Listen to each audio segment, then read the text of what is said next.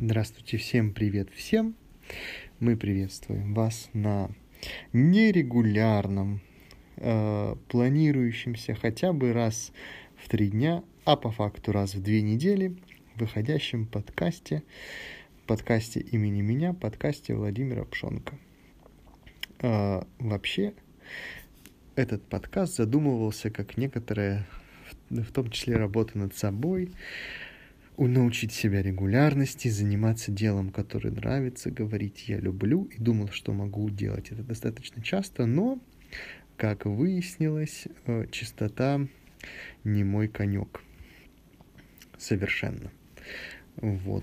О чем хотелось бы. Я надеюсь, что будет в целом лучше. Я буду себя пинать, заставлять садиться и записывать для вас, мои дорогие 20 с гулькино слушателя. Спасибо, что вы есть, вы все приносите мне огромное удовольствие.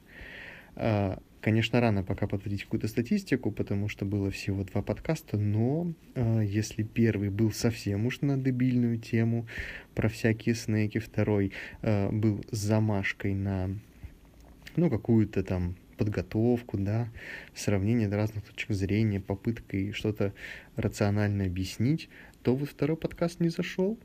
Да, его послушало практически в 2 раза меньше людей, чем 1. Поэтому мы делаем далеко идущий вывод, что лучше что-то, тем были какие-то, так сказать, попроще. Но будет разные. Мы здесь не привязываемся к какому-то конкретному формату, к какому-то конкретному посылу. Нет, все будет примерно по наитию. Так вот, о чем бы я хотел вам сегодня рассказать. Хотел сегодня поделиться, поскольку, как понимаете, у меня теперь есть площадка, на которой я могу мучить длинными голосовыми сообщениями множество людей, которые не может мне на это ответить. Хочу поделиться с вами историей, которая произошла вот на днях, обидной, досадной. Что произошло? Я не самый любитель выезжать куда-то без необходимости, да, то есть если есть возможность куда-то не ехать, то лучше никуда не ехать и сидеть дома, как картофельная моль, да. Но случилось так, что мне пришлось выехать, и самое обидное и досадное в этой ситуации, что не было четкого времени, да, к которому нужно выехать. То есть я мог выехать на час позже, на час раньше, в принципе, в любое время, но все случилось, как случилось. Мне нужно было выехать за город, мы поехали, и, получается, просто в черте города, стоя на светофоре, и я в своем замечательном, любимом Volkswagen Polo Sedan синего цвета, стартую тапку в пол за 15 секунд до 60, обгоняя дедов на ларгусах, стартую, чтобы, получается, вырваться в лидеры на светофоре, и, чудесно попытавшись обогнать фуру, получаю камнем в лобовое стекло. Ситуация, мягко говоря, типичная. Часто что-то прилетает в машину, и до этого мне, мягко говоря, прилетали всякие штучки, и не было ничего. Но здесь этот маленький мерзавец, подонок и тварь, прилетел таким способом, что просто разбил мне лобовое стекло. Конечно, не в крошке, но ощутимое, видимый скол с паутиночкой, со всеми делами. А поскольку мой кредитотошнот, как говорится, собственно говоря, в кредите, оформлены с каско, со всеми этими пирогами, с дорогущим, мягко говоря, лобовым стеклом, с подогревом, со всеми делами этими, было обидно втройне. А самое главное, что здесь обидно, здесь то, что врага-то нет. Мне никого не обвинить. Ни себя, ни водителя грузовика. Камень обвинить? Что я сделаю? Камень не камень. Вот. И получается, этот камень прилетел, испортил настроение. Благо, с пассажирской стороны и поэтому на глаза мне не бросается. Так как я все-таки медик по образованию, была оказана первая помощь лобовому стеклу. Он был филигранно заклеен скотчем, предварительно протертым обезжиривателем. То есть все как положено, первая помощь ПХО, как говорится, была оказана верно. Да? И получается попадос на замену стекла. Вот. Пока что ничего не поменяли, потому что типа надо там его заказать. До стекло было заказано в конторе, которая сертифицирована страховой службой. И будет замена лобового стекла. И я, собственно говоря, мне оно стоить ничего не будет, потому что все было оплачено при оформлении страховки. Но еще посмотрим. Я еще буду, как говорится, держать в курсе ситуации, насколько легко в наше время получить там ремонт по каско, насколько он будет качественный и так далее. Так вот, к чему вообще вся эта история? Она очень чудесно подходит к той теме, о которой я хотел поговорить. А тема такая, что ремонт, особенно автомобиля, никогда не приносит никакого удовольствия. От этого, особенно у меня был предыдущий автомобиль, потрясающий, удобный, классный Nissan Qashqai, 10-летний, с пробегом 170 тысяч километров, который, просто жрал деньги как не в себя. И я понял, что ремонт машины – это вот то, за что никогда не хочется платить, потому что ты никогда не видишь результат. Я по своей натуре человек потребления еще какой. То есть там игровые консоли, какие-то гаджеты. Все это мне безумно нравится. Мне все хочется покупать, потому что это приносит вот это вот сиюминутное удовольствие. Это, наверное, с детства. Потому что когда приходишь в детстве в магазин игрушек, ты видишь там как наборы Лего, Бионикл новые. Да, ты их покупаешь. Они тебе доставляют сиюминутное удовольствие от того, что все, ты взял красивую баночку с полочки, принес ее домой, распаковал, вдохнул аромат пластика и собрал по инструкции первый раз. Никогда больше не играл, само собой, собрал, поставил, потом разобрал и все. Но вот это вот... ежесекундное удовольствие от того, что у тебя чего-то не было, а теперь оно есть. И вот оно стоит красивенькое, это сохраняется до сих пор. И поэтому мне кажется, что любая покупка, которая вот... любое хобби, связанное с таким, знаете, коллекционированием, собирательством. И я даже в этом ключе понимаю людей, которые покупают игры в Стиме, да, чтобы вот они висели красивыми иконочками. Это вот манера Плюшкина, она мне очень близка. Что ты создаешь какую-то вот коллекцию, у тебя что-то стоит, чего-то. У каждого предмета есть какая-то история, связанная эмоция. И вот ремонт, это то. И даже, кстати, именно ремонт автомобиля, черт возьми, он никогда не приносит такого удовольствия. Ты просто взял, вот сколько я в своем этом Qashqai ремонтировал ходовку. Ты приедешь, тебе все время скажут: такой-то, такой-то сайлент-блок. А ты в душе не чаешь, что это за сайлент-блок такой? Вроде блоки знаешь только в Майнкрафте и Silent Hill. Это что-то одно из двух, блин. Silent Hill или Майнкрафт, блин. Чего вот вы мне делаете? Особенно мне нравится, когда говорили: ну, вам нужно рулевую рейку перебрать. Что значит перебрать? Разобрать, собрать? Мне за это вам деньги заплатить? Или что? Что вы хотите там сделать? Что означает эксперты в комментариях подкасту в Телеграме? О, вот это интеграция, да? Мой Телеграм-канал. Есть комментарии к этому подкасту. Эксперты, напишите, что такое перебрать рулевую рейку, черт возьми. Вот как я знаю, как карбюраторы перебирали в этих машинах вот этих вот. И то не знаю, но как бы наслышан, что ты его разбираешь, собираешь, и оно начинает работать. Тут то же самое, да за что мне платить? И суммы всегда были такие, типа там 10 тысяч, может меньше, может больше, от 10 до 500 тысяч, в кавычках, да, перебрать рулевую рейку. И вот там какие-нибудь 2 сайлент-блока, 3 гаечки, наконечник рулевой тяги, туда-сюда, все, 30 тысяч.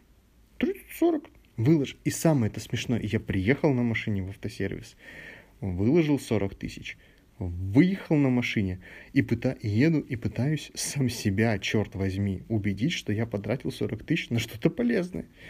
Ты едешь такой, дергаешь руль и говоришь, и жене рядом говоришь, смотри, как едет, о, как ровно едет, или как же она стала мягко, сам думаешь, да нифига не мягко, ничего же не поменялось. Как скрипело, так и скрипит, но это скрипит пластик салонный там или какая-то фигня, ледыхи, что-нибудь еще. Ты едешь и такой, черт возьми, за что я вообще отдал? Единственный раз, когда я испытал удовольствие в машине, это когда я купил новые летнюю резину, и я испытал удовольствие по двум причинам. Первое, потому что старая лопнула, и это было не удовольствие, а новая не лопалась. И второе, когда мне уже покупатель машины, Nissan Qashqai, рассказал, что, оказывается, зимняя резина у меня была, одно колесо было вообще другое. Типа другой профиль, другая ширина. Все, просто одно колесо вообще левое. И как я на нем ездил, я не знаю. Понятно, почему я испытал блаженство, когда купил новую летнюю резину и думал, что все хорошо из-за того, что как резина решает, как ты ездишь, от ощущения от езды. Ни один сайлент-блок мне не принес такого удовольствия. И в связи с этим, как мы сейчас, смотрите, оцените переход. Мы переходим с ремонта машины и бесполезности вливания туда денег, потому что там ты никогда не получаешь результата. А ладно, последнее, самое, что смешное. От того, что ты вливаешь в машину деньги, она не становится дороже при продаже на вторичном рынке. То есть ты просто можешь продать ее за те же деньги, что ты купил. Да, не занижать стоимость. То есть ты уменьшаешь поводы для торгов. И когда ты вливаешь в машину, которая стоит 300 тысяч, еще сотку, она не начинает стоить 400. Она продолжает стоить 300, а не 270. От этого это самая противная фигня. Мне совершенно не нравится ремонтировать автомобили, хотя я понимаю, что это делать нужно. И вот это лобовое стекло, которое мне привезут и поменяют, для меня ни черта не изменится, кроме того, что у меня будет новое лобовое стекло. А новое лобовое стекло — это совершенно не то же самое, что новая игровая консоль, что новый, сервис посуды, новый нож, новая скатерть, новое все, что угодно, кроме нового в машине, принесет гораздо больше удовольствия от того, что оно просто стоит, и ты его можешь видеть, черт возьми, это новое. Ни одного сайлент-блока в жизни не видел из тех, что купил, кроме как в пакете. Посмотрел, нифига себе, вот это детальки. Убрал обратно. И филигранный переход, о котором я уже сказал, с ремонта машин мы переходим ко второй проблеме белых людей в этой жизни — это облысение. Черт возьми, больше, чем ненависть моя к ремонту машин, это ненависть моя к моему облысению. И в целом к проблеме облысения. Потому что это опять-таки та же самая проблема, что сколько ни пытайся что-либо делать, по опыту, не по моему, я плюнул сразу. То есть вот моя голова — это Лада Гранта, это старый убитый японец, это вот первая машина после получения прав, что купить, чтобы тупо доездить и сдать в утиль. Вот это моя голова. Потому что я знаю, сколько можно всего делать, сколько нужно пройти обследований, чтобы выяснить там причину. Есть специальная специальность врачебная — трихолог. Нахрен ты нужен, трихолог? Ты вообще врач? Ты вообще врач или кто? Ты хоть кому-то в чем-то помог? Может, помог. Но это понятно, что там эстетическая медицина — это отдельный вопрос. Но все равно, мне кажется, должно быть какое-то отдельное слово, отдельный термин для такого. Потому что бесполезней врачей эстетической медицины могут быть только психиатры, да? И все это знают. Ты можешь в этот процесс тоже вкидывать огромное количество денег и никогда не увидеть результат. Потому что ни почему. И в этом плане, я думаю, тут найдутся эксперты. И поэтому, по этой части, 100%, которые, может быть, смогут пояснить, зачем. Может быть, это все не так дорого, как я себе представляю, и не так незримо и эфемерно. восстановление волос. Но в этом плане, серьезно, даже любая косметическая процедура, там, от банального, там, коррекции бровей до увеличения губ и так далее, и то на порядок выше, чем любая процедура по волосяному покрову, потому что это дает мгновенный, явный результат. Ты сделал, ты выложил энную сумму денег, я не знаю, сколько стоит увеличение губ и всякое такое. Ну, представим, там, 100 рублей. Ты выложил 100 рублей, и ты увидел результаты на 100 рублей. В случае с волосами и с ремонтом машин ты выложил 100 рублей и увидел ничего. Ничего не поменялось, сам себя 20 раз убедил, и все. Опять-таки, по поводу еще облысения. Я все время ходил и думал, черт возьми, вот, ну, если совсем станет все плохо, не будешь же ты выглядеть как вот эти вот, получается, мужчинки, да, которые себе, знаете, берут живые оставшиеся локоны свои шелковистые, зачесывают на одну сторонку, чтобы прикрыть это. Я думал, ну я же не дурак, я же не хочу выглядеть так позорно. Я буду прошареннее и умнее. Я возьму, пообреюсь на лысо, и, значит, все.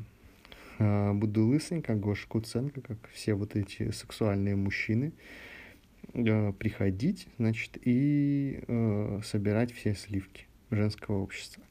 С этим вопросом я обратился к своему специалисту по волосам и сказал, говорю, все, как бы, ну, давайте, пока стрижемся, говорю, если когда-нибудь приду с явной, жесткой такой лысиной, то ты мне все сострижешь, сбреешь нафиг. Он говорит, да, но ты будешь приходить ко мне раз в 4 дня. Я говорю, почему? В смысле? Он говорит, ну, потому что если ты хочешь сбривать, прямо именно сбривать, тут надо брить.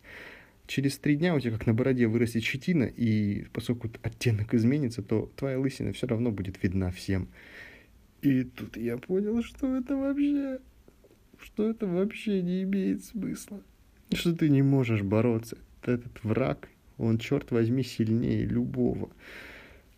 Ты ничего с этим не можешь сделать. Ты можешь только принять, подойти к раковине, посмотреть в свои глаза, взять расческу, укладочные средства и аккуратно, вспоминая момент, навсегда забытый, пытаясь в уголках своей памяти отрыть то вот те дни, когда тебя это не беспокоило, пытаться поймать, а когда же все пошло не так? Когда же все пошло не так, что теперь мне, 21-летнему юноше, приходится брать и зачесывать волосы слева направо, смотря под разными углами и пытаясь понять, не сидит ли твоя возлюбленная сзади и не смотрит, так сказать, в свой сияющий лик, отражающийся на твоей голове. Вот такие дела. Оставляйте свои комментарии, предлагайте свои темы, потому что, когда я планировал свой подкаст, у меня было прям вдохновение, я открыл заметки, решил, что я буду записывать все на свете, все темы, о которых хочется поговорить, и буду обсуждать их, ведь кажется, что очень много в жизни происходит, но на самом деле с тех пор я не написал ни одной заметки, и темы постепенно заканчиваются. Поэтому все в ваших руках. Я, конечно, что-нибудь еще придумаю. Но если вам интересно о чем-то поговорить, что-то обсудить, какие-то вопросы, ответы, комментарии, не забывайте переходить в мой телеграм-канал, оставлять свои записи там.